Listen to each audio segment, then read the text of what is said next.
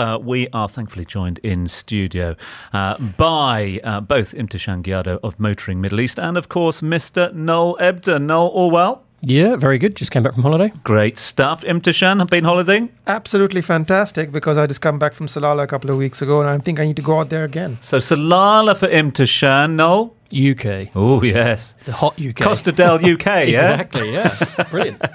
We're going to get more details on both of those. Before we go any further, though, I'm going to take full advantage of standing in for Mr. Damien Reid, who apparently is trying to get his Alfa Romeo going at the moment um, uh, in and around the outbacks of Australia, uh, to ask a question that's come in from uh, Tom in Knowledge Village. Promise has got nothing to do with anyone that might be sat in the studio. Question that's been part and parcel of the Urquhart household over the summer holiday. Um, daughter turns 18 in December. We've just booked her driving lessons. She wants to learn in an automatic. Her old mum and dad want her to learn in a manual. What should children learn in these days, Noel? Her argument is she's never going to need to drive a manual. Yeah, I mean, unless she develops a sudden interest in classic cars, uh, then, which with a modern generation, probably not. I, yeah, she's probably right. Um, although, interestingly, I've got a story we're going to talk about a little bit later, which might flip that on its head. But mm. she's, yes, in general, she's probably right. Imtishan? Um, in this country, obviously, almost every car you buy on sale is an automatic. So technically, I agree with Noel, but technically, I don't because I'm going to be contrary. Um, the thing is, I think driving a manual makes you a better driver. It yeah. makes you alert, makes you sharper, makes you aware of how the machine works. And it's clunky and it's slow and it's frustrating and it takes years to figure it out. But you will be so attuned to the way traffic is because you'll be checking your gear shifts and all that. Whatever car you drive, whatever car I drive, I'm better because I drove a manual when I started off. Yeah, I think that's a really good argument. And and then and whilst we're blessed here in very many ways, Imtishan, there are parts of the world that you might find yourself in, and you hire a car, you borrow a car that you can only get a find of a manual. If you end up in Cyprus or somewhere, yes, you might. And the UK used to be a manual haven, but now I think it's pretty automatic. Yeah. Or people are just not tired tired of the traffic. I get it, hmm. but learn how to drive it. What's what's the harm in learning a skill? Exactly that. Right, let's kick things off with experiences from our guests. Uh, Imtishan, the Escalade, the all new Escalade. You've test driven it. How did you find it? Uh, it is great. Uh, it is very expensive. I was looking up the cost right now. It's in the 300 to 400 and a lot uh, margin. 6.2 liter V8, if you care about that sort of thing. Uh, it's basically a um, clotted cream. It's just like a really nice soft pillow bed to go down the road. Even on 22 inch wheels, it's incredibly comfy. It's packed with gadgets and gizmos. I think the highlight for me is the stereo 36 speakers.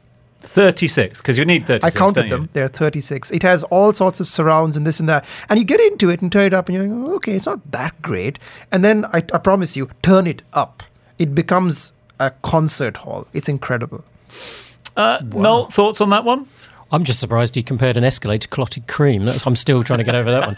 Um, yeah, I've not. I've been away, so haven't driven much. Um, but uh, I did have quite a good experience because I went to motorcycle speedway racing in the UK. Took my kids. Um, it was very fam- family friendly. Did they want to go? They did actually. Yeah, they were actually surprisingly. Yeah, uh, they were super excited. What we learnt was don't stand on the corners when the bikes go past because you get sprayed with gravel. So we learnt that quite quickly and moved backwards. Um, but yeah, amazing. 16 races in a couple of hours. Uh, really good. Again, fun. we've heard about you. What did the kids, kids enjoy? yeah, I yeah, I, they they seem to enjoy it. Let's put it that way. But they didn't have much choice. Exactly. I dragged them. It is a it is a unique experience, isn't it? Speedway. Yes, absolutely. It's so small and it's so hectic. And then it all goes quiet, and everyone stands around and has a chat. As I said, it's super family friendly. They were clearly like older people, they're retirees who go every single time because they all knew each other as they're walking in. It was they were all greeting each other and things. It was really nice, really really good atmosphere. Possibly the most dedicated fans that you'll ever meet in the yep, world. Absolutely, yeah. And also you can get right up into the pits. Um, you can't actually physically walk in the pits, but they're 10 meters away from you and you can see the guys working on the bikes and stuff. It's really kind of old school. It's uh, it's brilliant, really good. Imtishan from two wheels to four wheels to uh, Speedway, not your thing, is that right to say? Oh, yeah, fairly. I just like fixing up old cars. Perfect. Um, yeah. So let's get to the Nissan Patrol if we can.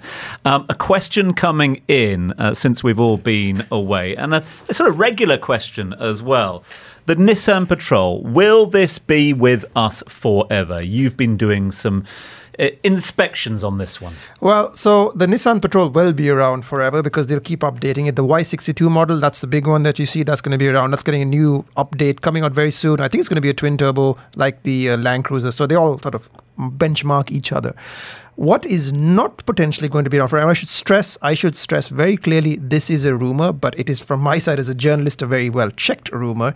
I hear on extremely good authority, he says again, that the older patrol, the Y61, you know, the boxy one that's always flashing you in the left lane, that's going away. Hmm. And that is well, reasons undisclosed, but if you read between the lines, it's quite thirsty. It is quite old tech. Uh, it sells in quite small numbers, but a very dedicated following out here, as you can imagine. And I think its time is up. Now, again, I should stress this is not confirmed, and I'm waiting for a statement from Nissan, which is obviously going to say, no, it isn't. But that's what they would say. But it's kind of anachronism. As a car, it's why has it been around all this time? Because obviously it doesn't latest safety gadgets and gizmos. I sure nothing wrong with it, but it is a car that dates back essentially to 1998. As you mentioned, uh, a very dedicated fan base here in the region. You just have to get on the road to work that one out. Um, one of the arguments that's being proffered at the moment is fuel price um, and the fact that that's making people think twice. Is it? Yeah, absolutely. If you drive a Nissan Patrol, you'll know that's oof, 400 dirhams. That gets lucky to get 350, 400 kilometers to a tank. I mean, yeah, it is incredibly thirsty, but it is from a different era. You can't blame the old girl for being what it is. But yeah, if you're driving a car like I was, look, I went to the Suzuki showroom the other day to look at a Jimny because I thought this makes perfect sense. No? Patrol?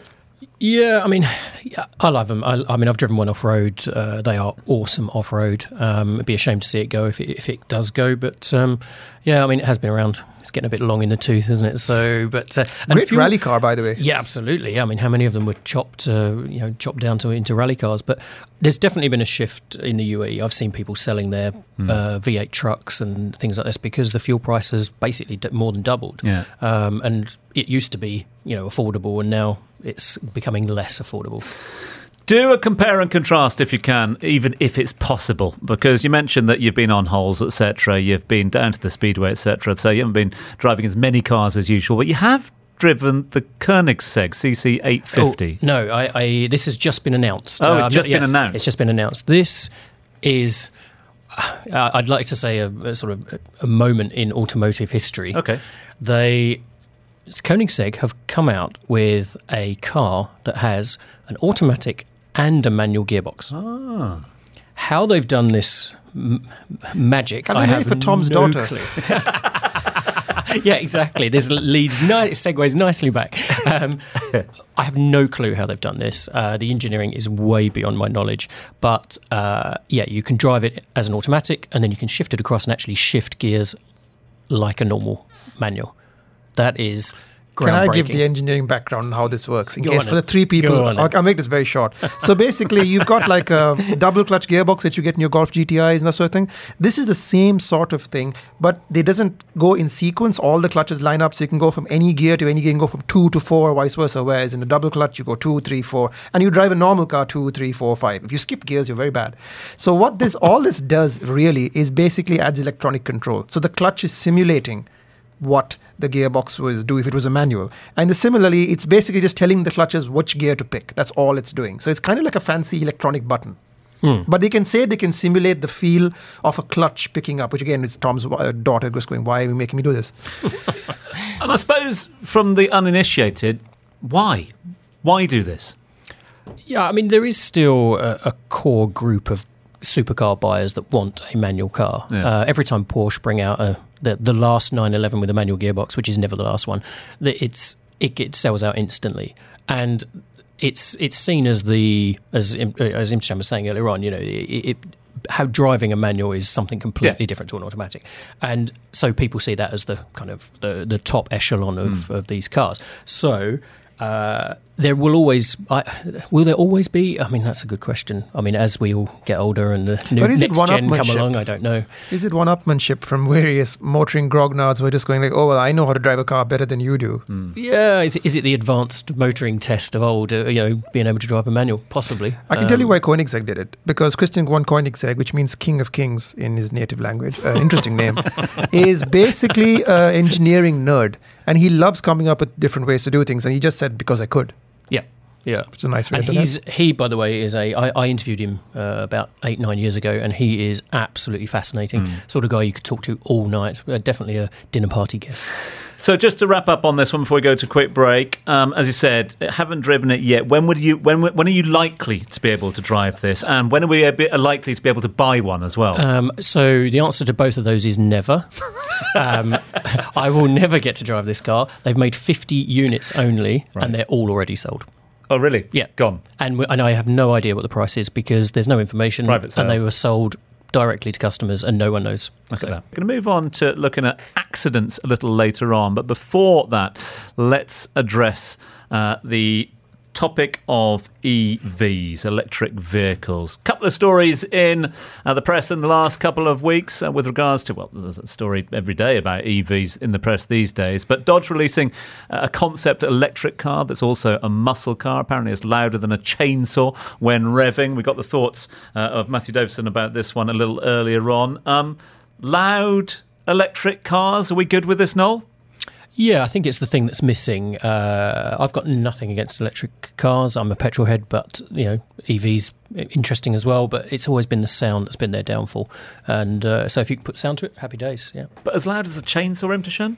This thing is so strange to listen to. I don't know if you've heard the clip of it, but it sounds like a hyperactive chainsaw. It doesn't sound like a muscle car, but it's got so much presence and it's such a weird Star Trek meets, you know, American muscle kind of sound. I've never heard anything like it. It's very, very fascinating. Continuing the conversation on all things EV, study here in the UAE suggesting that the market's expected to increase at a compound annual growth rate. That sounds very business breakfast. Uh, CAGR of 150%. Uh, sharp rise in the need for EVs in the UAE. Um, have we got the infrastructure yet, Imtishan? Uh, not yet, but DEWA is working very quickly to put it all together. Uh, obviously, even they are taken aback, I think, by how fast people have taken up electric cars. They've been working on it very steadily, but now it's been such a compound annual growth rate of 150% that they have to step it up, and they will, and they are. Yeah, I mean, just personal experience of uh, I had to go. Uh, not, not, not, I had a choice, but I had to go to Mall of the Emirates yesterday after the show. And you get up onto the, the, the charging docks, Tesla. And I was there at about 10 past 10 yesterday morning, all chock a block as well, even mm. at that time. Yep. Is that sort of an indication of where we're at with EVs at the moment? Yeah, I mean, we've all seen the clips online of uh, Teslas lining up outside California to try and get a charge. And uh, if you work out the 40 minute charge of each and times it by the number of cars in the line, the guy at the back is going to be there tomorrow. So um, there does need to be more infrastructure. But um, as I say, that'll come. And it's, and it's not you have to remember that it's not just building the infrastructure for now. The infrastructure is going to change because we won't need as much as batteries become better. So, as batteries can be charged quicker, then you don't need as many, but you do need more because you've got more cars coming in. So it's a it's a balancing act to understand how much you're going to need. You think about it, you've got all these petrol stations, just charge them, in, turn, change them into charging bays, what yeah. I'm trying to say. Yeah. I mean, you've got the parking, you've got the space, you've got the real estate. I mean, start dedicating sections of it. I know they are and they're working on it, but you've got the spaces already because right now it's a bit ad hoc. There's a business sets up a charging bay like Mall of the Emirates, a back of a company sets up a charging bay, but use the petrol stations. And you've got loads of urban developers out there scratching their head to do with to do what to do with uh, abandoned projects, building projects as well, which we find all around the city. There you are. You've got space that is to, there to be used. So I'm sure there's going to be a lot of investment into that uh, in due course. Another one from our friends at the car dealerships here in the UAE. This one made me laugh. Uh, article in Gulf News. Uh, dealerships here ensuring only and, and confirming that they will ensure only marginal price increases on 2023 model year launches in the coming weeks. Uh, not put off any buyers worried about costs and inflation. They quoted Michael Ayet, the CEO of AWR Automotive. Increases would be limited to one, maybe 3% on the most popular models as well. Will they follow through?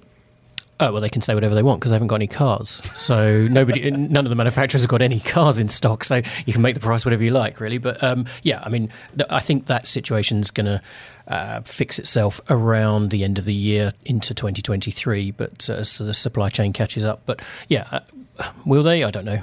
Let's see. I don't think so. Um, they've been riding this wave as long as possible, and a lot of them have been marking up cars to absurd. I'm not going to name names, but a lot of dealers have been making hay while the sun. Again, because there are no cars. You go into a car dealership in Sheikh Zayed Road, you're going to see empty showrooms, and that's a perfect place to make some money. They're completely entitled to do that, by the way, because it is a business. It's not a charity. But one to three percent, I don't think so. Unless demand really falls off, which I have heard is starting to happen, because people can't get cars. Let's turn our attention to the roads, if we can, gents, because um, unfortunately, uh, despite the roads being quieter at this time of year, we're also seeing reports of continuing accidents and uh, more distressingly accidents resulting in fatalities. Doesn't seem to be uh, a matter of whether there are roads gridlocked or roads with fewer cars. Just a little glance um, over uh, the motoring stories or the accident stories in the last couple of weeks. Two people dying last weekend when their car crashed into oncoming traffic in Dubai. A driver was trying to make a U turn but didn't see the cars on the other side of the road. One accident occurred on Emirates Road recently in the direction of Sharjah again, uh, resulting in a flipped over vehicle. All of these, I could go through each and every one of them. To my mind, all preventable, Noel. Same old story. Doesn't matter what time of year it is. Yeah, absolutely. And you know, my big the bugbear with this for me is always that driving is about fourth on the list of important things to do for a lot of people whilst they're driving. Yeah.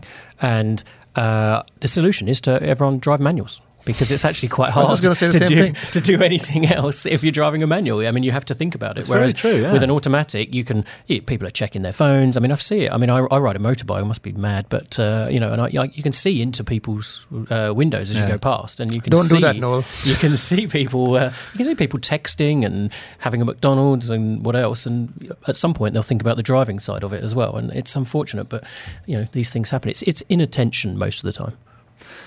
Oh, it's. I mean, if I can extend on that, I was coming in this morning late as usual.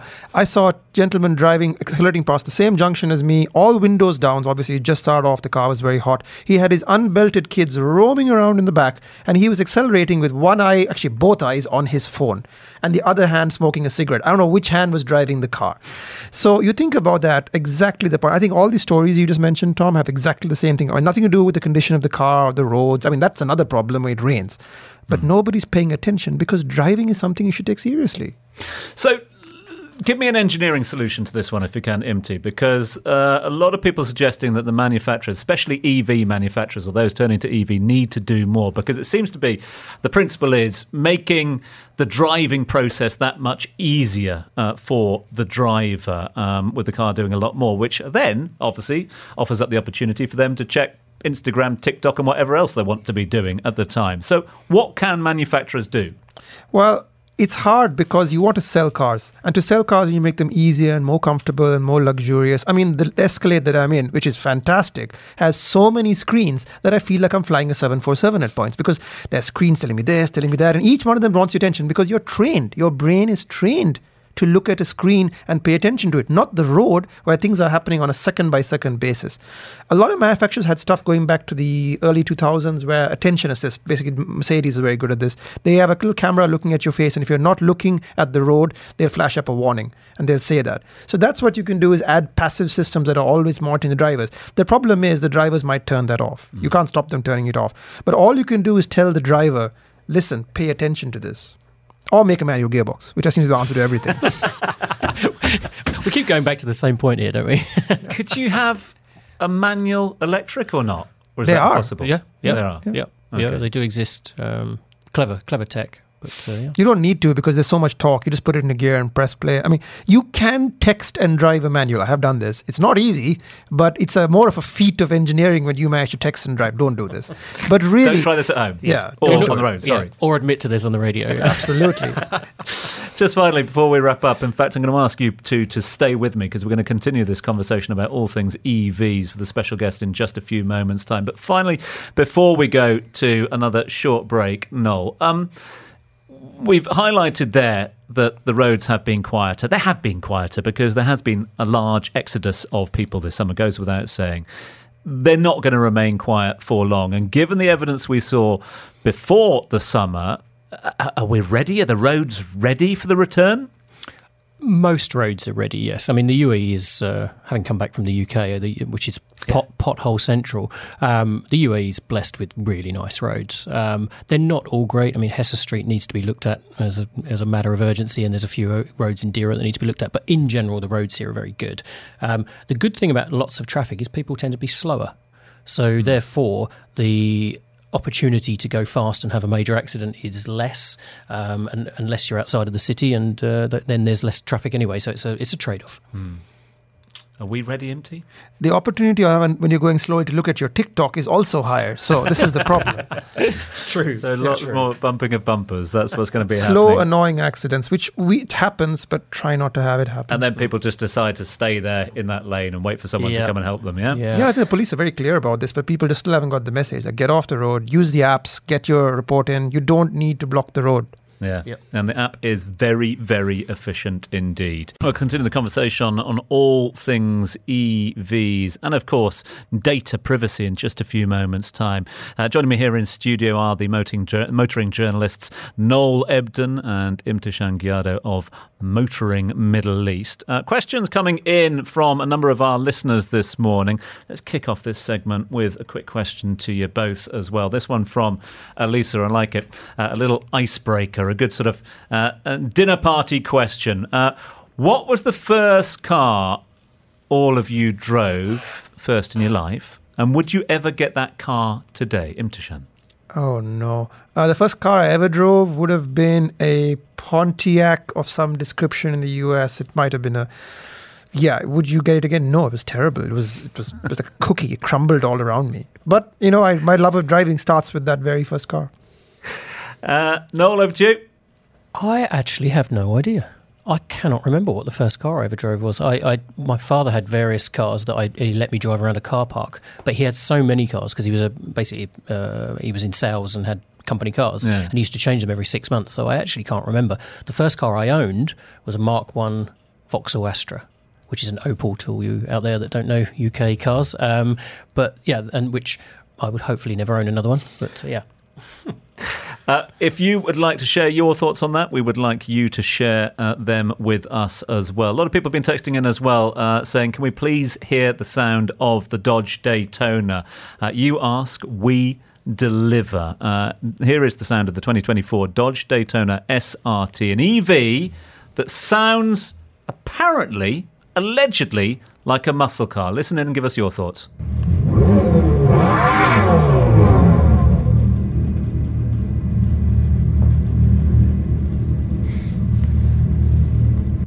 Not sure that's the greatest uh, clip that we could get of that one, but it gives you a little idea. Imti, you're not convinced on this one. The the clip wasn't the greatest, but it does make the hair stand back up, back of your neck when you actually hear it. I think it sounds incredible. It just sounds different to what muscle normally sounds like.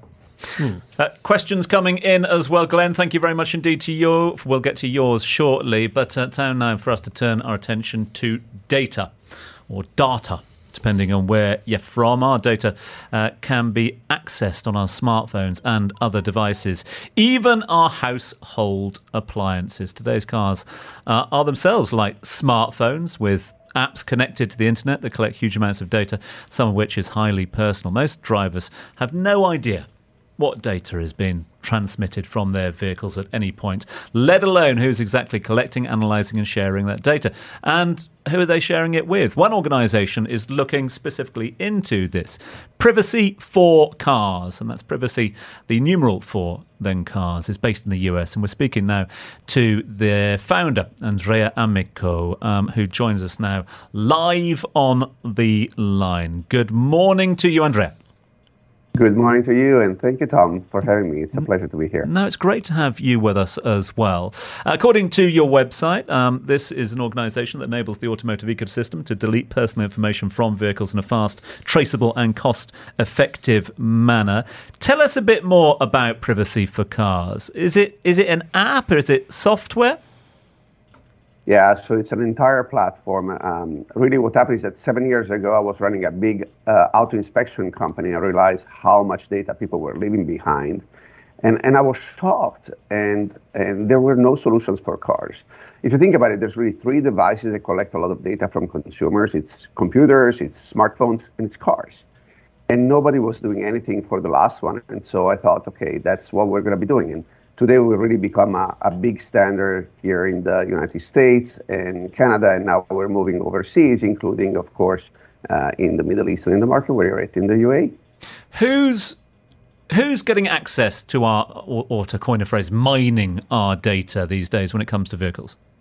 Oh my, it's a long list. So today we keep track of about 600 organizations that collect the data from your car, and of course they sell it and share it to data brokers and all sorts of organizations. So your data goes in a lot more places than you think, and it's uh, uh, mostly unknown by consumers. Most have really no idea that any data is collected at all, let alone that it's going in so many places. I mean, a lot of people tuning into the show this morning will go, yeah, but what's the big deal here? I mean, we go into a into a, a mall and we want free Wi-Fi, so we give over uh, all of our information. Same at airports, uh, same just about everywhere you go, you are asked to give your details. Why is it so significant when it comes to the data that you share with your vehicle? So cars are very different, right? Um, first of all, uh, your device, your your smartphone, because m- many people use this. You know, you talked about cars being like smartphones, but a big difference is that your smartphone is, you know, you uh, it's very personal. You typically don't give it to anybody else. Surely you don't rent it to anybody else, and so you know there's a personal relationship between your device and yourself. Um, with cars, they're increasingly shared, and so you know you may be renting your car today and probably you'll notice there's maybe 10 people's phones information synced in there. And what people don't realize is that all the data gets sucked out of your phone, gets in your car. The next person renting can go through your phone stuff. And you will never instead unlock your phone and give it to a stranger. So that's that's a big difference.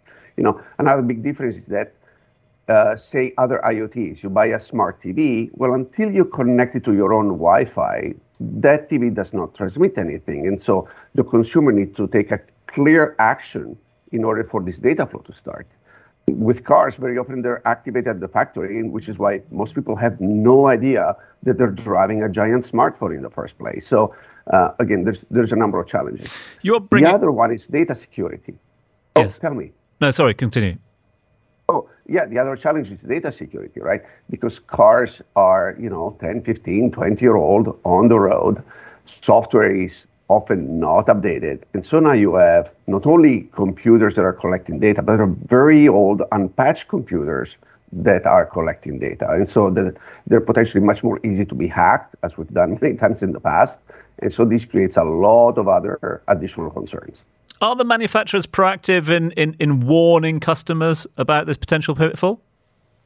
Um, not really. I mean, you can, uh, you know, if you go on your favorite search engine, you will find plenty of news about, you know, uh, vehicles being hacked or data being leaked, and not only from manufacturers, right? Because again, your data now goes to many, many companies. Um, fleets often they're they're hacked nowadays. Um, uh, now I know that you're interested in electric vehicles. Now, now there's big concerns about charging stations being hacked, and by the way, extracting data from consumers and the data being hacked. Um, but this information is typically not at the fingertips or top of mind of consumers. No.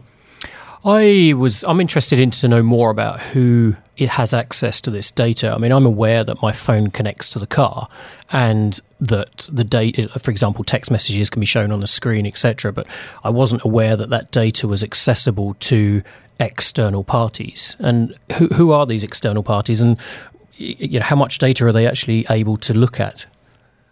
Oh yeah, so the the new cars collect, um, you know, typically a few terabytes of data every year. So it's a it's a big stack of hard drives, right? So um, uh, if you look at much more advanced vehicles, um, you know, Tesla, for example, you're looking at tens of terabytes of data collected every year from people um, for per car, right? Um, so the data goes from the manufacturer, if we're talking just about original equipment, uh, you know, original equipment that was installed in the car. So let's exclude the aftermarket telematics, which is an entire other ball of wax. But this data goes from there to um, marketplaces, their third parties, the third parties of the third parties, and so on and so forth. So let's make a simple example, right? You punch in, um, you say you wanna you wanna go to the airport, okay? And of course, that means that your geolocation go, is now entered into your, you know, your infotainment system. well, what people don't realize is that that geolocation is going to be transmitted essentially second by second to your manufacturer, but not just the manufacturer.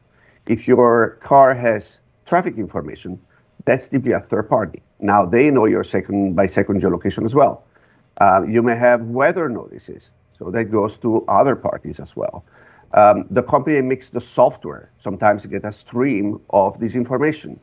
Um, if you may have attached insurance to your car, your insurance may know not only where you're going, but at what speed you're going, how much you're steering, braking, what's your behavior, and build a profile out of that. And now we actually start to see how this data is not only affecting, for instance, how much you pay in insurance, but how much the car is going to be worth in the future. And again, people don't realize that this tracking is happening. Um, and then, of course, this data is also sold to you know all sorts of companies out there. Um, uh, I don't know if you realize this, but wow. there's cars that now have a yeah. lot of you know in-cabin monitoring, hmm. and so it started with a safety feature, as many of these things started, um, to determine are you alert, are you looking at the road or not. But now they also have AI that tries to determine what's your emotion. Are you hungry? Uh, should we suggest you to go to the next rest stop or next restaurant? By the way, has a deal with the manufacturer to you know bring you over there. That this is happening as we speak. I've got another question from Imtishan down here, Andrea. Imti, over to you. So uh, basically, I'm now never leaving the house, Andrea. So thank you very much for this. Um, I just want to ask, right? Obviously, consumers are used with their devices. And if you think about it, consumers have a transmitter in their hands at all times, which is telling the entire world where they are, what they're going to eat, and how fast they're getting there, and how bored they are on the way there can we just not do some sort of global toggle where the consumer gets in and says, I don't want any information transmitted? Is there like an agreement that they can just log into the car and say, not today? Is that something people can do, or is there no appetite from consumers for such a uh, process? Oh, first of all, consumers have an incredible appetite, and the world of privacy and data privacy, uh, you know, data privacy and, and, and laws that regulate it is moving really fast um, I mean, it's easy to forget it was just six years ago the General Data Protection Regulation, which is, you know, the regulation that was passed in the EU, arguably still the strongest privacy protection there is in the world, uh, was passed again just six years ago. Uh, but things are moving at breakneck speed. Um, in fact, just uh, January 2nd in the UAE, the government enacted a, a data law that is a, a, pivotal part of this project of the 50. And uh, again, it came into effect January 2nd. I think many companies and definitely many consumers do not realize that this has happened. But now there's a new office, it's called the Emirates Data Office, that is in charge of um, overseeing the implementation, again, with the objective of creating protections for consumers and to regulate companies into safeguarding this data. Data can be accessed on our smartphones, other devices, even household appliances. Well, you know what? The car that you're driving, today's cars are like smartphones themselves, with apps connected to the internet that collect huge amounts of data, some of which is highly personal. What's happening to that data? It is being shared. One organisation that's looking into the pitfalls here is Privacy for Cars.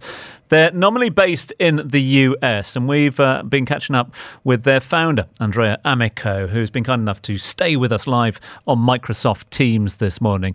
Andrea, again, thank you for your patience there. And just a quick question, because uh, we know that you've you're based over in the United States, and that's where your your major market is at the moment. What about potential here in the UAE? Can we see Privacy for Cars coming to the UAE anytime soon? Yeah, actually, uh, earlier this year we joined forces with a local group. It's called the XA Group. They are wonderful partners. They are uh, provide technology to a number of automotive companies, and uh, and actually we don't do not only this in the UAE with them, but uh, the entire Middle East, and actually even India and Australia and New Zealand. So. So yes, our hope is that we can bring this uh, solution of privacy and security to consumers and to companies uh, uh, across your entire market. You mentioned the Data Protection Acts uh, a little earlier on in our conversation. Do you see potential here working with authorities in the UAE? Yeah, so uh, I think there's two ways of looking at this, right? One is, of course, privacy laws are passing, and so companies have uh, more and more interest in, in, in, complying with those laws and uh, making sure that they're doing the proper things to protect the data that is collected by their cars especially when those cars exchange hands, right? When cars are rented, when cars are sold, when you're returning your lease, you want to make sure that data doesn't go in the hands of somebody else. Um, but it's also a, a you know a, a, good customer care, right? I mean, would you want your data to go in the hands of somebody else when you sell your car? So, um, in fact, uh, here our experience in the United States and other markets is that companies realize that protecting the data is actually a really good business, um, especially if you're one of the first to do it in your market. It's something else you can do to convince your customer you need to return a lease, return it to my dealership, not to do one across time, uh, across town. You want to rent a car, rent it from me, not from the other guys. Um, and so again, my hope is that uh, also in this market, with the guidance of our local partners, the the XA group will be able to bring more solutions to more consumers. You're bringing that tech solution to the table at the moment, and uh, hopefully that's going to see a, a, great amount of success here in the UAE. Uh, just before we let you go, Andrea, what's your what's your key piece of advice? Your one piece of advice to motorists how to protect their data when getting into cars at the moment. Yeah, absolutely. Uh, the the first thing to do is be aware because uh, knowledge is power and then ask companies to do the right thing. There are actually many ways of doing it. Uh, you can find resources on our website, which is Privacy for Cars. But just ask your dealer, delete my data, and give me proof that it's actually happening because many say they do it, but they actually don't. Uh, when you rent a car, same thing. Ask what is happening with my data and can I opt out? Um, and you can also go and look on the websites of your uh, manufacturers, uh, there are ways for you to request that your data is protected. Uh, again, we're trying to take all that manual work out of people because they don't know uh, to do it, they don't know how to do it, and so we try to be good steward of the data and act on the, the best interest of consumers. Andrea, really appreciate your time this morning. Thank you so much indeed for joining us. Uh, grazie mille to you uh, and all the team at Privacy for Cars. Thank you so much indeed. Uh, and hopefully we'll see you sometime soon in the UAE. I look forward to doing that. Thank you for having me this morning. Thank you. Big thanks to uh, Andrea for joining us live on the line. Uh, we have got Noel Ebden still with us here in studio as well. A couple of things to wrap up on uh, here. Uh, quick question that's come through with regards to our discussion on all things EV. This from Glenn W.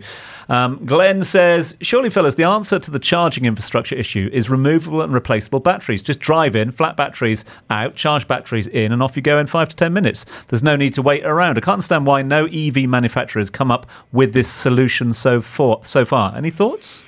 Uh, this was muted around um, at the beginning when EVs first sort of hit the road of having a shared architecture.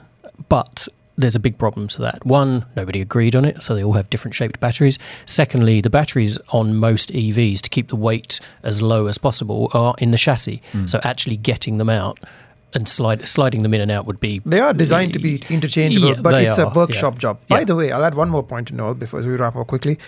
Batteries are really heavy. It's not like your AAAs that you buy at Carrefour. These are massive. How much? 50, 70, yeah, 100 at kilos yep, at yep, least. Yep. You can't a two, a two, three, four man job to change a battery. Hmm. So you couldn't Should do it. Take yeah. some doing. yes. battery station. It's also, as well, you don't want to be messing around with that kind of electricity as well, because uh, you know it's going to have to be saved. There's, so, I mean, there's so much to that. Yeah, it's very difficult.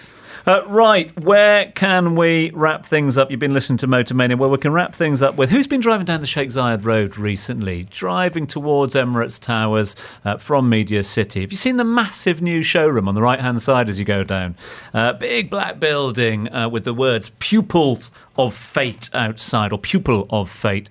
Um, you fellas have been there. What is it, Noel?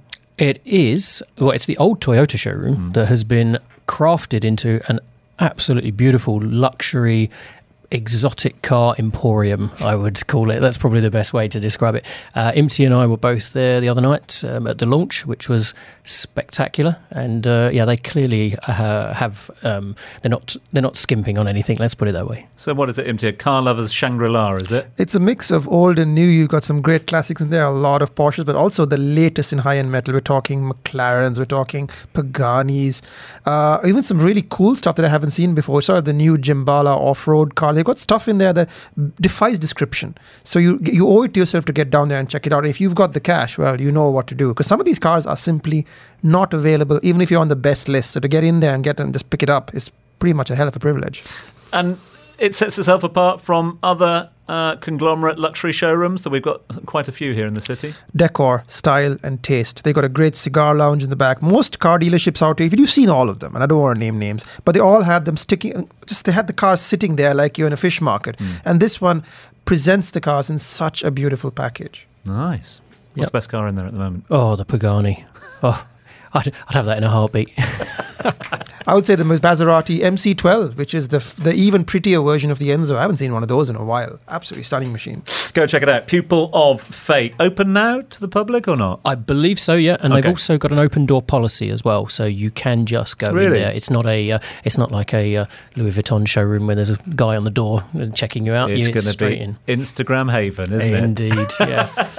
Gentlemen, I can't thank you enough for your time on a Saturday morning. Uh, Imti, if people want to get in touch with you and the team, how do they get in touch with you? Motoring Middle East on Instagram and YouTube. Uh, Mr. Noel, how do people get in touch with you? Noel Ebden on Instagram. Uh, do get in touch with the fellas. Uh, thank you so much indeed for uh, your time and your expertise this morning. This is Motor Mania. on the UAE's number one talk radio station. Dubai Eye 103.8. with a strange voice this morning. Mine, of course. It's the only interactive car show on the radio. My name's Tom Urquhart. I'm here for Mr. Damien Reed, who is back in his hometown taking his overhauled classic Alfa Romeo for a spin, allegedly. Uh, are people back in town from their summer holidays? This is the time when people make big automotive decisions. We'll find out uh, how many of you are buying, selling, or trading at the moment.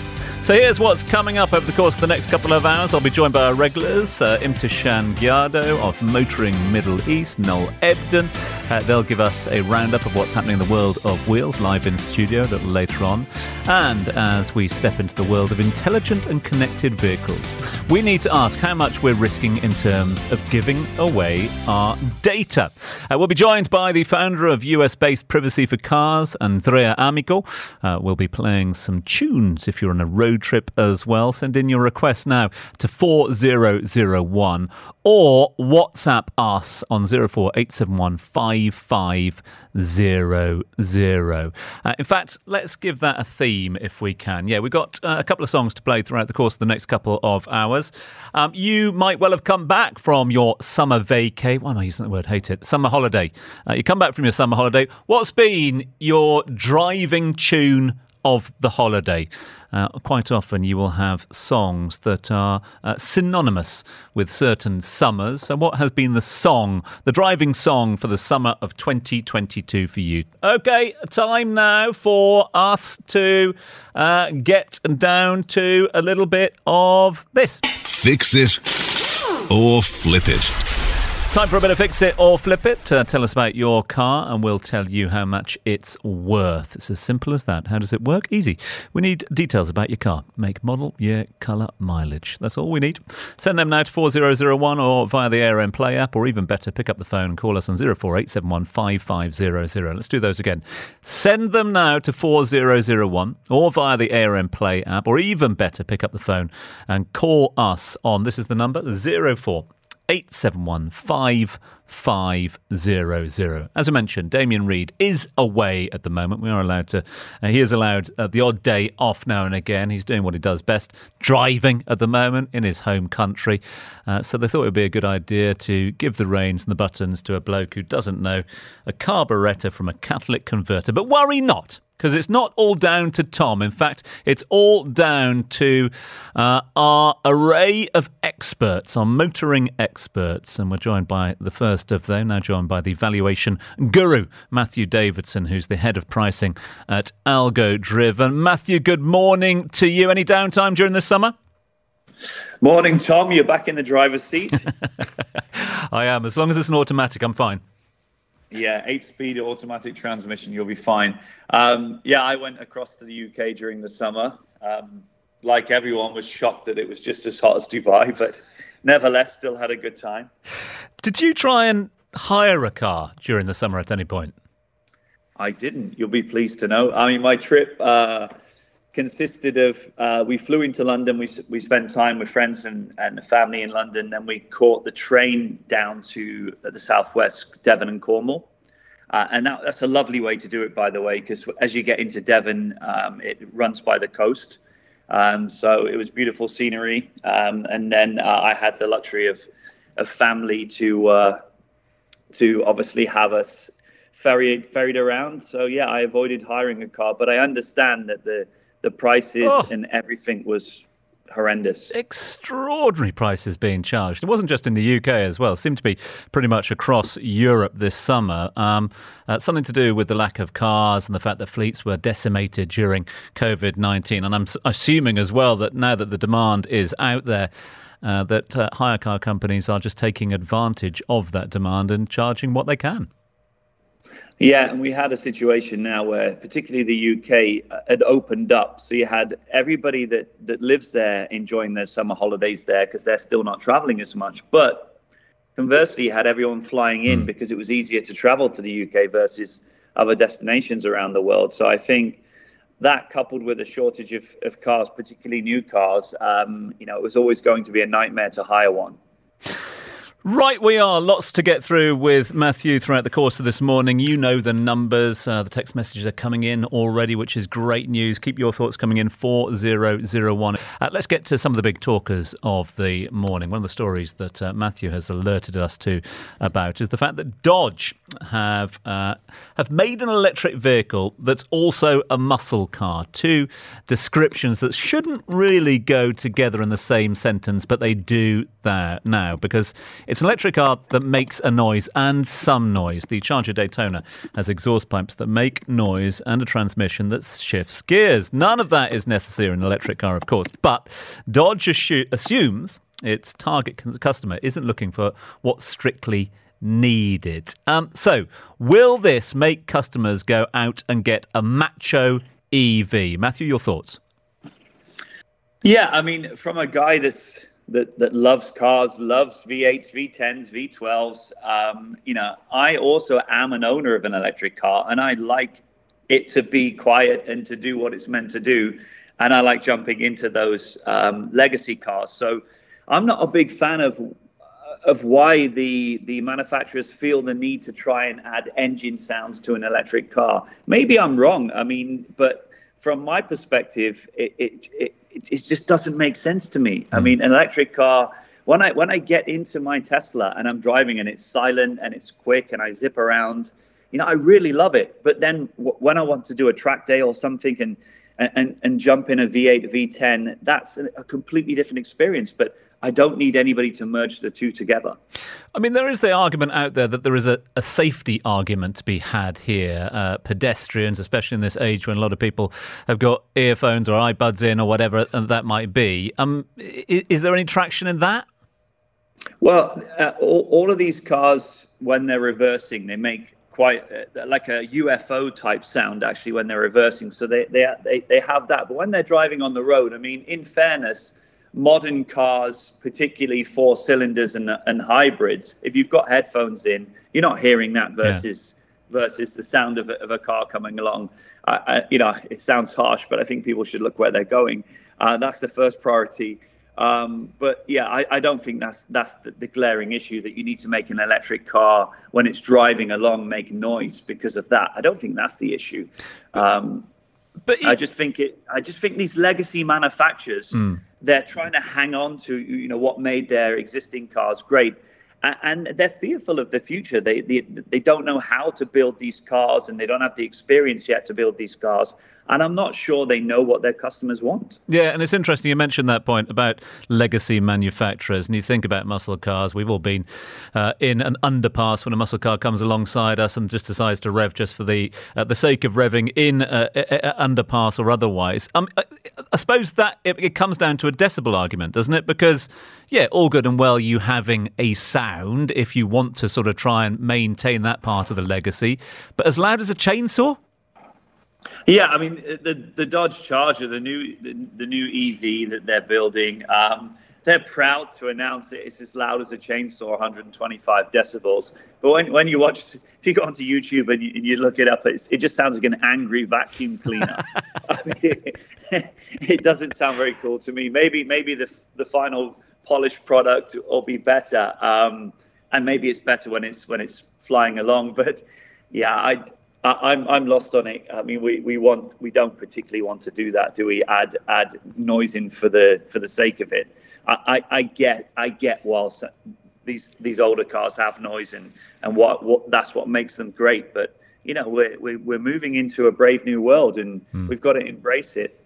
Uh, I I don't want I don't want noise injected into electric cars. But again, only my my point of view and it's very subjective let's get to those messages now first up uh, this one from lucille and you're going to like this one matthew have a little listen to lucille she sent us uh, this message uh, she has an almost vintage Lexus. I have um, Lexus RX 300. The year manufactured was 2000. I bought it secondhand from a friend. When I got it from her, the mileage was 176,000. I ran it to almost 900,000. I'm really trying to reach 1 million before I park it in front of the Lexus showroom. I'm sure I've changed most of the parts in the engine part, um, mostly because of the age. No new parts are available, so we have to scout around uh, the second-hand spare parts market in Sharjah most of the time when it needs repair. It has not been a problematic one. It's just been a great car. It's been insured. It's still running. I use it every day. I just want to know if there is any value to it. Where do I start? A 2000 Lexus with 900,000 plus uh, Ks on the clock. It was secondhand originally. She's gunning for a million kilometers. Value? well, first of all, 22 year old car, fantastic that it's still going, but it is a Lexus, which is the luxury arm of Toyota, and we know how reliable Toyota engines are. But you know, to give you some context, Tom, uh, you know, a million miles is is 25 times circumventing the globe. so if you if you went around the world 25 times, that's a million kilometers. So that's how far that car's driven. Um, in terms of value, yeah, um, any running car, any running car, reliably running car, and it sounds like it's still running, is going to be worth 10 to 12k. Um, you know that that Lexus, she, she she could sell that for 10 to 12k. Um, but you know, really, what what are you going to get to replace it for that kind of money? She may as well keep running and running until it gives up, as she says, when she'll park it outside the Lexus shop as a museum piece. a museum piece, or or hope. Let's just take wait for them to get to the million, and they go for the trade in, and then see what Lexus do. We'll see what they come up with then. Well, that's very interesting. Uh, there was a, a, guy many many years ago that did a, a million miles, so that's 1.6 million uh, kilometers. Did a million miles in a Golf.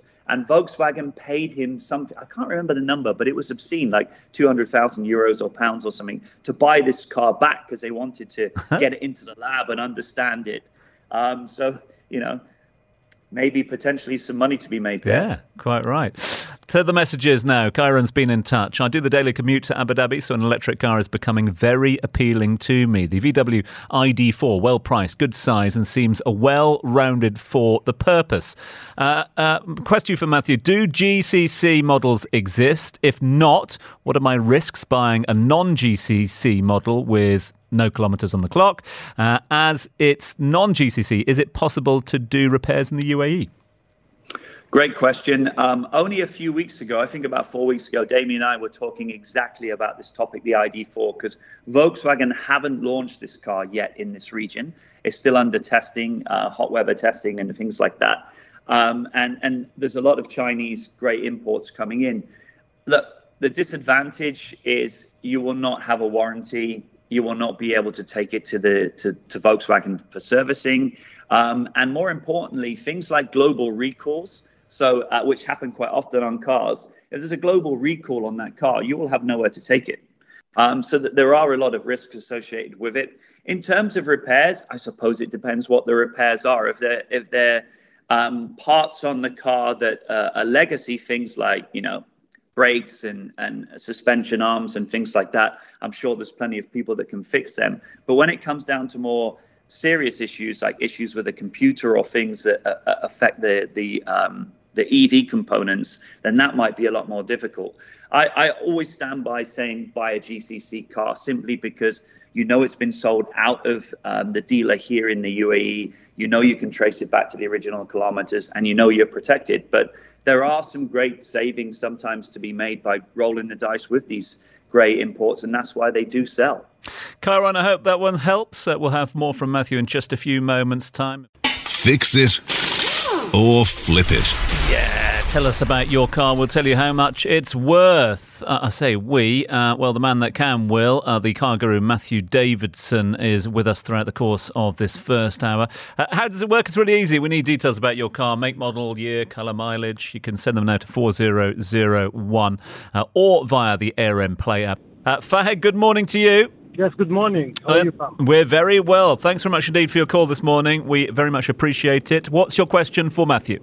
Right, so I bought a seven seater for my wife, uh, a BMW uh, X5, uh, two years ago, but then she, you know, opted for a sportier car. So now I'm stuck with a very big car that I'd like to, you know, switch to a more sporty option. Um, and, you know, with the second hand market and the semiconductor, I felt I can get good value for my car and maybe upgrade it. Matthew, over to you. Yeah, morning. Thanks for calling in. Morning, Matthew. A few questions for you. Um, first of all, um, I'll need the year of, of the X5, the kilometers, and also it will have a trim level like a 35i or a 50i. Can you tell me all of those?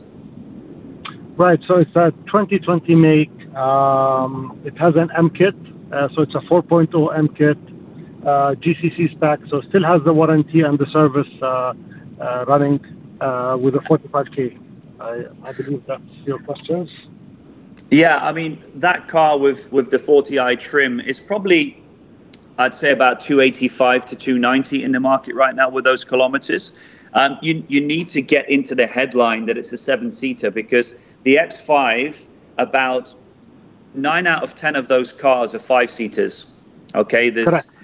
Yeah, there's very few seven seaters, uh, and they're actually the ones that people want because when they're not using the seven seats, they've got that that lovely uh, that luggage space in the trunk. So look, promote promote in the headline. You know, it will have a warranty, of course, and it will have a service contract. So mention these things, but I think the key thing that you want at the beginning of your advert is this is a seven seater. But I would start I would start around that kind of 285, 290.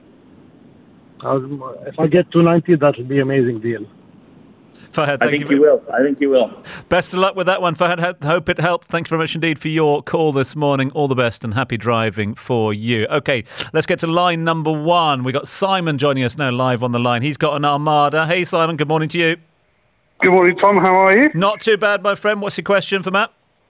Yeah, um, really, uh, it's been a sort of great family car, seven seaters. Nice to hear that people want seven seaters from Matthew, and good morning to him. Um, but we've got 215 on the clock. We're thinking, do we, you know, drive it into the ground, or see if we can flip it and, and get a, a, a new model? Because I know they're not being made anymore either. So, Matt, over to you. Yeah, morning. What what year is it?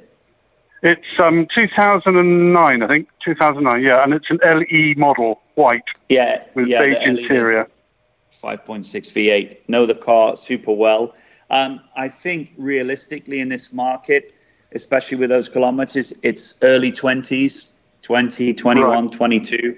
Um, if you wanted to move it quite quickly, you could be a little bit more aggressive and put it out there at 19,000 fixed price.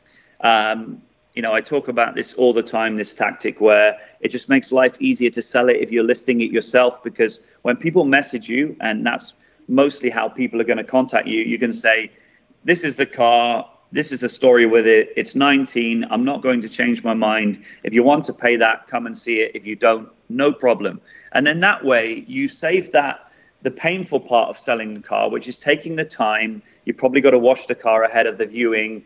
Um, and then someone comes along and offers you something silly like 12, 14,000. So, um, yeah, I think that's the route I'd go. Um, the alternative is run it for a little bit longer if it is going going well, because you know you're not going to get anything to replace it of that size and and and that capacity, and it's great for the family, as you said. So, you know, weigh up your options. But if it is starting, you think maybe there's some problems on the horizon, you know, move it sooner rather than later. All right, Matthew, thanks very much. Really appreciate that. Great advice. Simon, bless you. Thanks very much indeed for your uh, call this morning. How you doing, Manish? I'm doing well, Tom. How's Good. going? We're all good. Now, Matthew is all ears. Tell him your make, your model, your year, your colour, your mileage, and your question. Sure. So I'm looking to sell my Jeep 2019 Cherokee model, uh, limited edition. It's not done a lot of mileage. It's 46,000 kilometers only. It's been full service with Jeep. It had a five-year warranty and a three-year service contract, which I've extended for two years. But uh, you know, this, and it's the brown color, which you know you can't find dirt on it as such, so it doesn't look dirty as such ever. Uh, so uh, you know, the reason why I'm looking to sell is that I've got another car uh, from the company now, and uh, I don't have parking spaces, so need to get on with it. And I was just thinking, you know, what could I get in this market? Yeah, great. Uh, It's uh, the limited, the 3.6 V6. Yes, correct. 3.2 V6. It's a 3.6, 100%. But um, okay. yeah, I, I have to correct you because else somebody will say to me that I don't know what I'm talking about, and that's not a good thing. Um, yeah, that car's Sorry. about 150, 150 right now in the market. Yeah, it actually um, that engine is a Pentastar engine. It's a great, great engine. That 3.6 V6, super reliable, um, and a lot less thirsty than the bigger V8 they do. Um, but yeah, that's going to appeal to a lot of people having the V6 engine, and and I think you need to get it out there around 150. 150. Okay. Manish, appreciate your call. Thank you very much indeed for that one. This is the question for Matthew before we go to the break. I've got a 2014 Audi Q7. It's a V6 supercharged. We want to modify it. Uh, will it affect its value while we sell it? Yes, very much so. um, look, the, you know, wh- whenever you make modifications to car, that it's a very personal thing. The way I, the easiest way to explain it, if you like the color yellow and you paint your kitchen yellow and then you sell your house, the first thing most likely will happen when someone moves into that house is, is, is paint the kitchen a different color. Um, modifying cars, it, it, it really affects the, the, the, the bulk of the market that, look, that are looking to buy that car. My advice it, when it comes to modifying, keep them very subtle. Understand you'll never get the money back that you put into those modifications, and then you you have to understand it will affect your audience, the the people out there that are looking to buy that car. Fix it or flip it. You tell us about your car, we'll tell you how much it's worth. How does that work? Easy, we need your details. Not personal, but uh, car. Make, model, year, colour, mileage, anything else you can tell us, uh, that would help. All you need to do then is to send those through to 4001 or via the ARN Play app. Matthew Davidson uh, is waiting patiently for us at the moment, the car guru, uh, joining us uh, live throughout this first hour to literally price your cars on the spot. And uh, Matthew, it certainly looks like people are back from their summer vacations because we have got a torrent of uh, messages coming through. In fact, let's go straight to the lines now where we can catch up with uh, Eswar, who's joined us this morning on the line. Eswar, good morning to you. Good morning. Uh, Unders- I have a Nissan, Nissan X-Trail. It's a 2008 model, and it has done 100,000 kilometers. It's uh, I want to dispose it uh, because uh, I don't have a second uh, parking space. I got a new car, so I would like how much it may be worth. Okay, over to you, Matt. Yeah, typical Dubai problem. Uh, new car rocks up, and we've still got all the old ones left. Never happens Yeah. in any other country. um, yeah, I mean, what did you say the kilometers were? Uh, 100,000. That's really good for a 2008. I mean, that's a 14-year-old car, um, and and that's a feature for you when you're selling that. You need to because most of those cars will be 200 plus thousand kilometers. I think the the value is probably 16 to 18 thousand, um, but you need to get you need to get that that that's based on those kilometers and you being able to sell that because everything else in the market will be literally double those kilometers. Okay, that was uh, uh, the value I was hoping for. Thank you very much. Thank you, Eswar. Thanks very much to Eswar. Let's get to line number one now. So, good morning to Rod. Morning, Rod. Morning, how are you? Very well. Matthew is all ears. So, tell us what you got and some more details. Great. So I have a 2014 Nissan Patrol Safari. Uh, the good old classic white color, manual transmission, has all the goodies, the lock, sunroof, and so on. Um, I've been, you know, kind of thinking about selling it, but not entirely sure uh, because of the petrol prices of, of the past couple of months. I mean, there's all been a very big hike, so I was wondering uh, how much I could possibly get for it.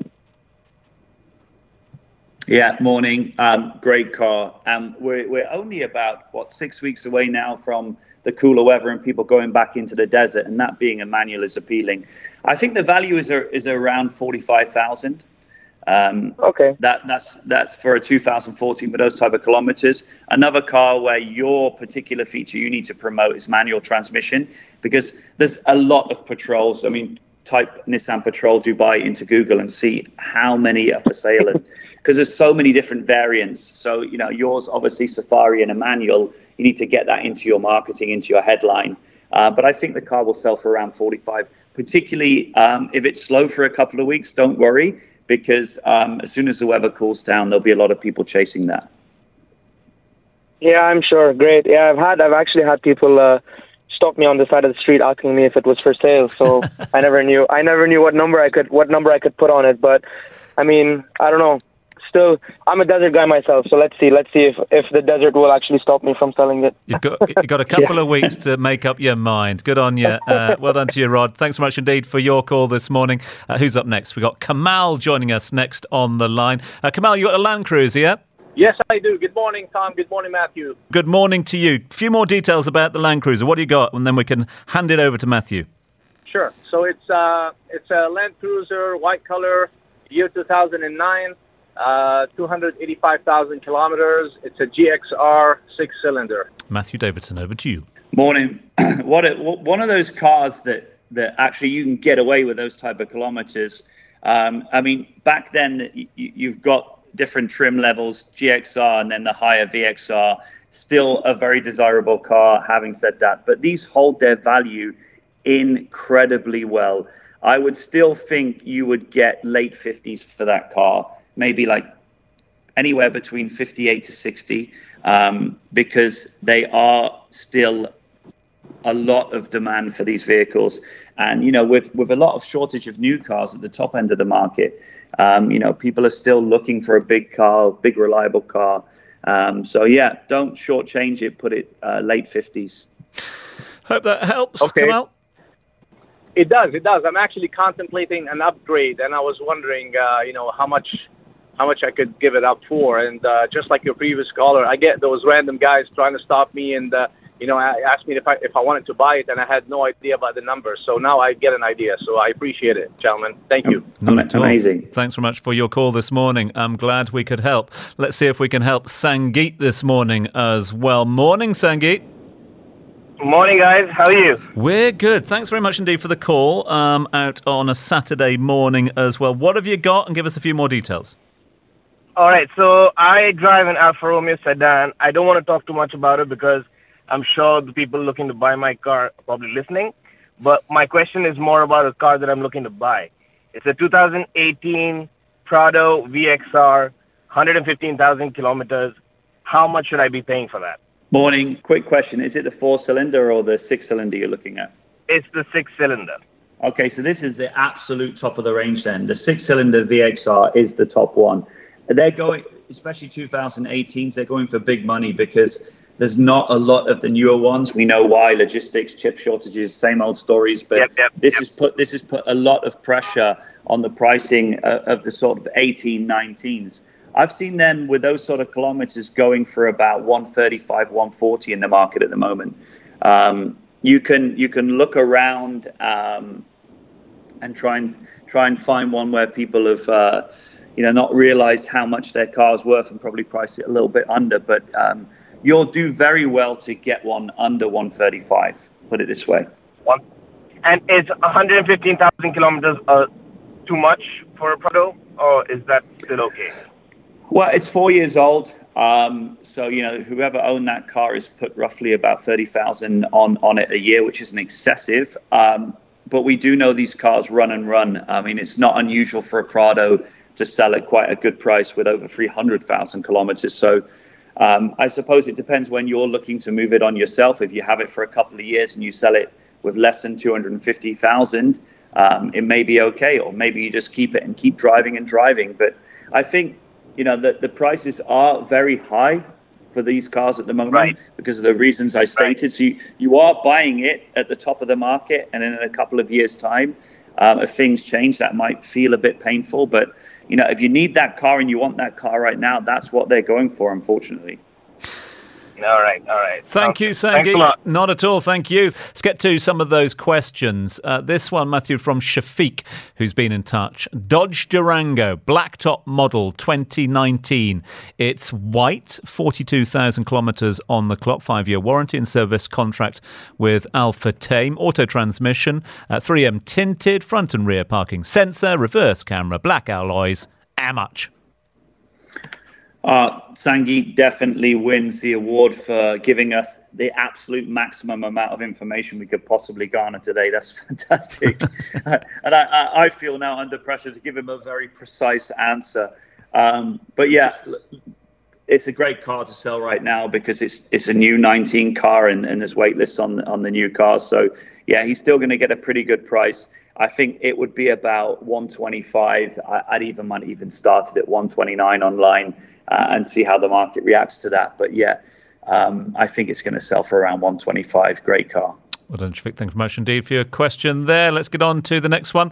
Uh, Elisa's been in touch with a question saying, uh, Can you ask Matthew this? I will, Elisa. That's exactly what I do. Uh, she asks, Why are there so many new Jimneys on the road this summer?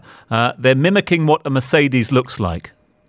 Discuss. Yeah, that's a good question. Yeah. So a couple of years ago, Suzuki um, launched the new Jimny.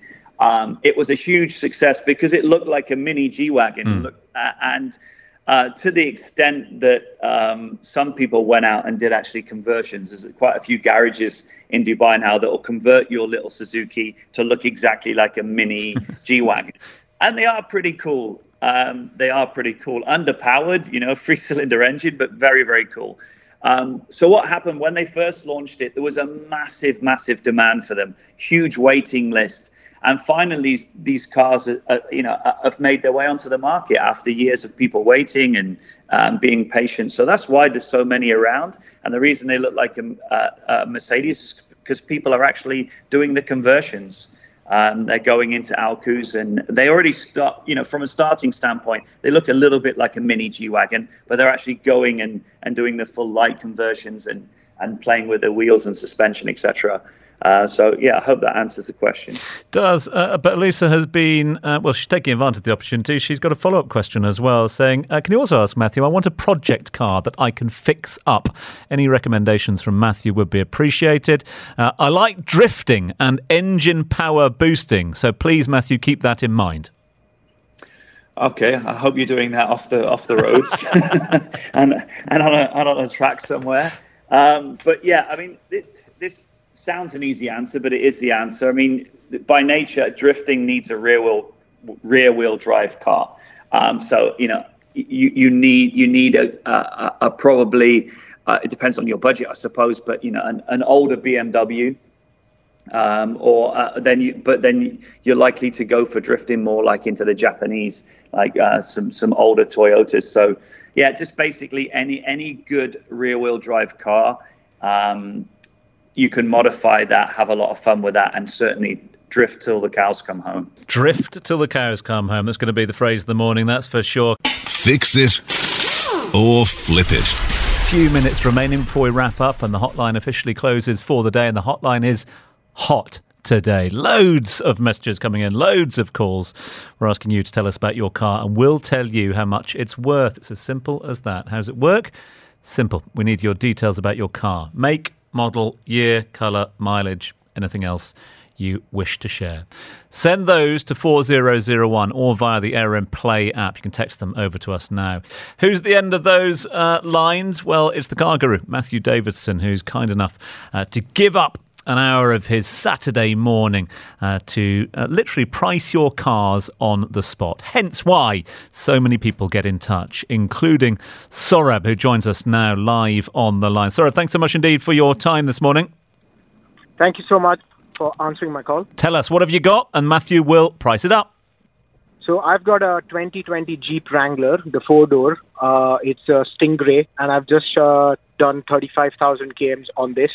I've also had the seats and the lighting upgraded to the Sahara. Uh, so just want to know what's a good price that I should be expecting if I were to sell it uh, next month. Uh, Matthew, over to you. Witness is yours. Morning. Uh, one of the hottest cars around at the moment, the Jeep Wrangler, in terms of getting cra- crazy, crazy valuations. You'll be happy to hear that. Obviously, uh, unlimited. Um, the four doors very desirable. What's the kilometers? Thirty-five thousand. Thirty-five. Perfect. Yeah, you're, you're going to be very, very happy with the value of this car because I think you're going to sell this quite comfortably for about 155, 160.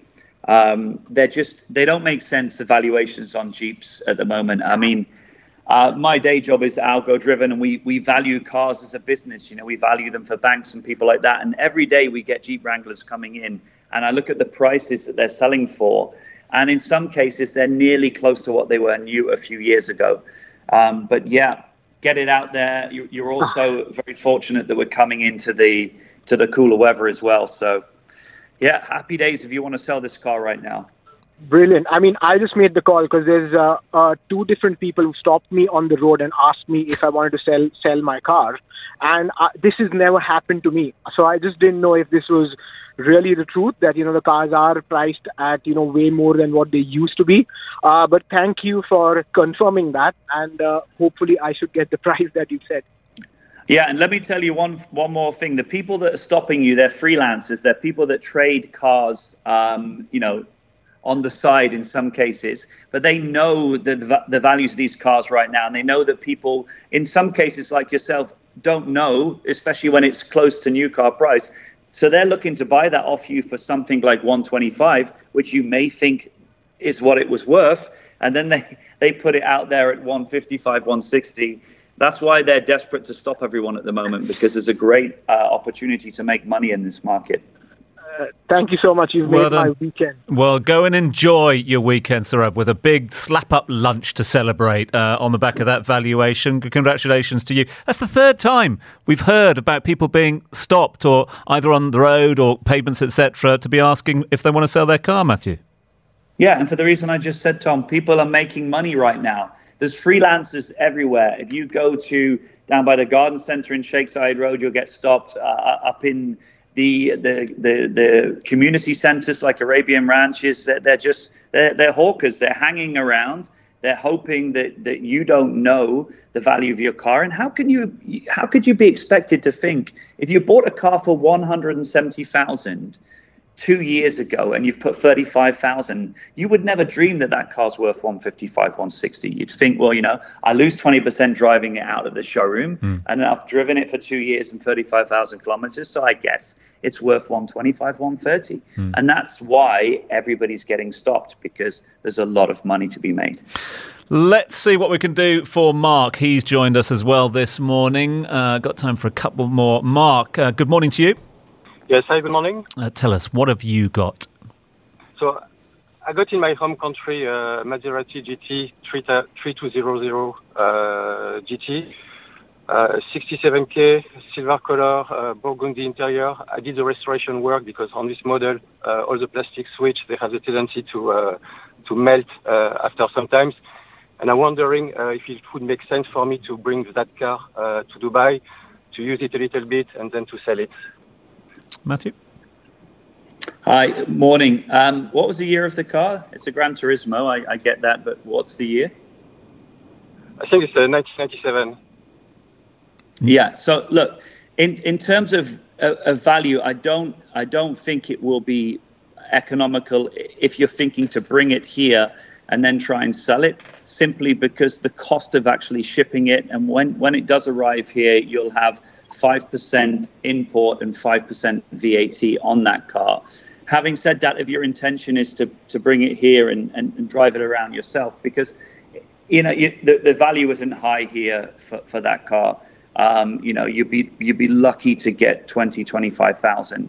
Um, and the cost of shipping it is so expensive these days insurance shipping import duties etc so if you were bringing it in for yourself to just continue to drive it until it gives up Um, but yeah, it, it'll be affected quite a lot by the heat here as well. That that that age of car. So yeah, unfortunately, I, I wouldn't say it's it's a great idea. But if you did, it would only be for personal use until until it gives up. Okay, thank you very much. Uh, I think that makes sense because I, I, saw I saw that car price very very high in Dubai, but I was not sure if it would uh, if it was there was some potential buyers for that kind of cars, which are close to be classic cars too.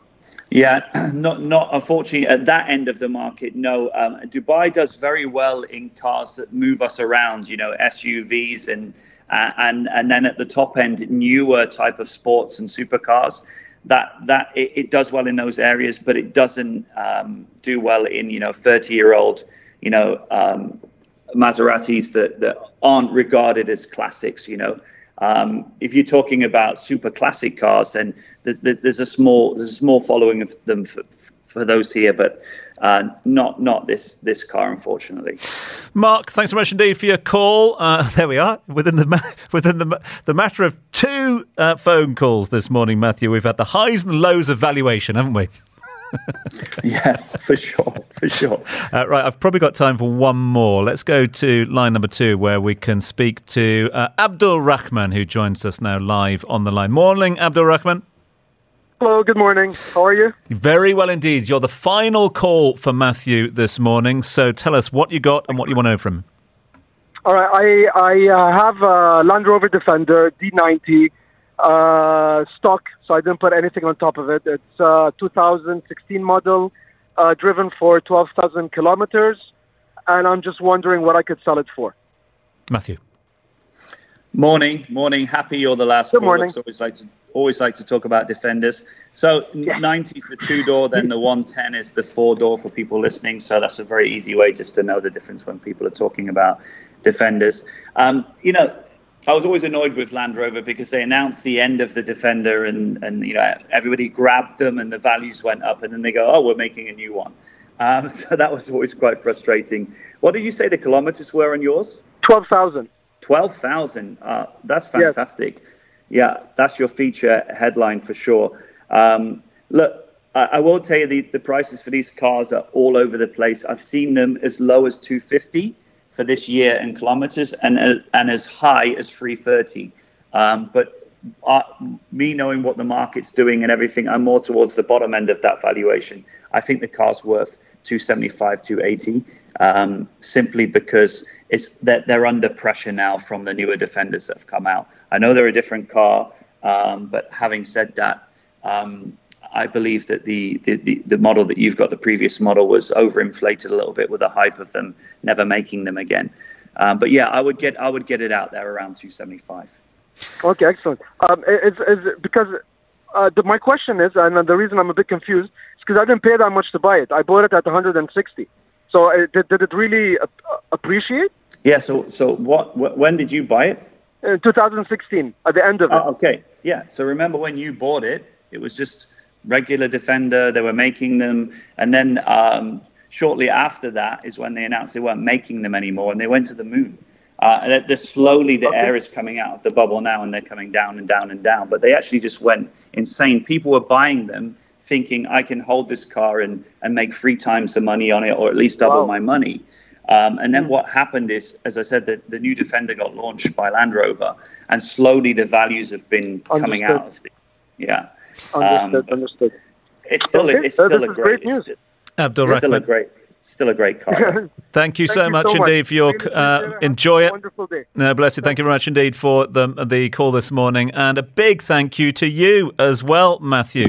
Um, who says that there's no one in Dubai at the moment? Uh, that was a busy old hour. Yeah, I, I, think people are coming back. I've noticed the roads the last couple of days have picked up. So, yeah, we're getting back to normal soon. Matthew, always good to catch up with you. I'll let you get on with the rest of your weekend. Thanks so much indeed for your time. If people want to get in touch with you, Matthew, best way for them to do that?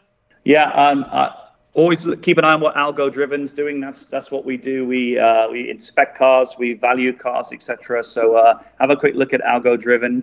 Um, Google it, find out what we do. Good on you, Matthew Davidson. Enjoy your weekend. Thank you very much indeed to Matthew. The good news is that, well, hopefully Alfa Romeo being all good and well, uh, Damien Reid will be returning to these shores sooner rather than later. He'll be back in the hot seat uh, uh, with his hands on the wheel uh, next time round. Thanks so much indeed for tuning in. If we didn't get to answer your questions this week, worry not, we will be uh, answering them during the next show. So keep them coming in throughout the course of the week. That was Motormania. Enjoy your weekend.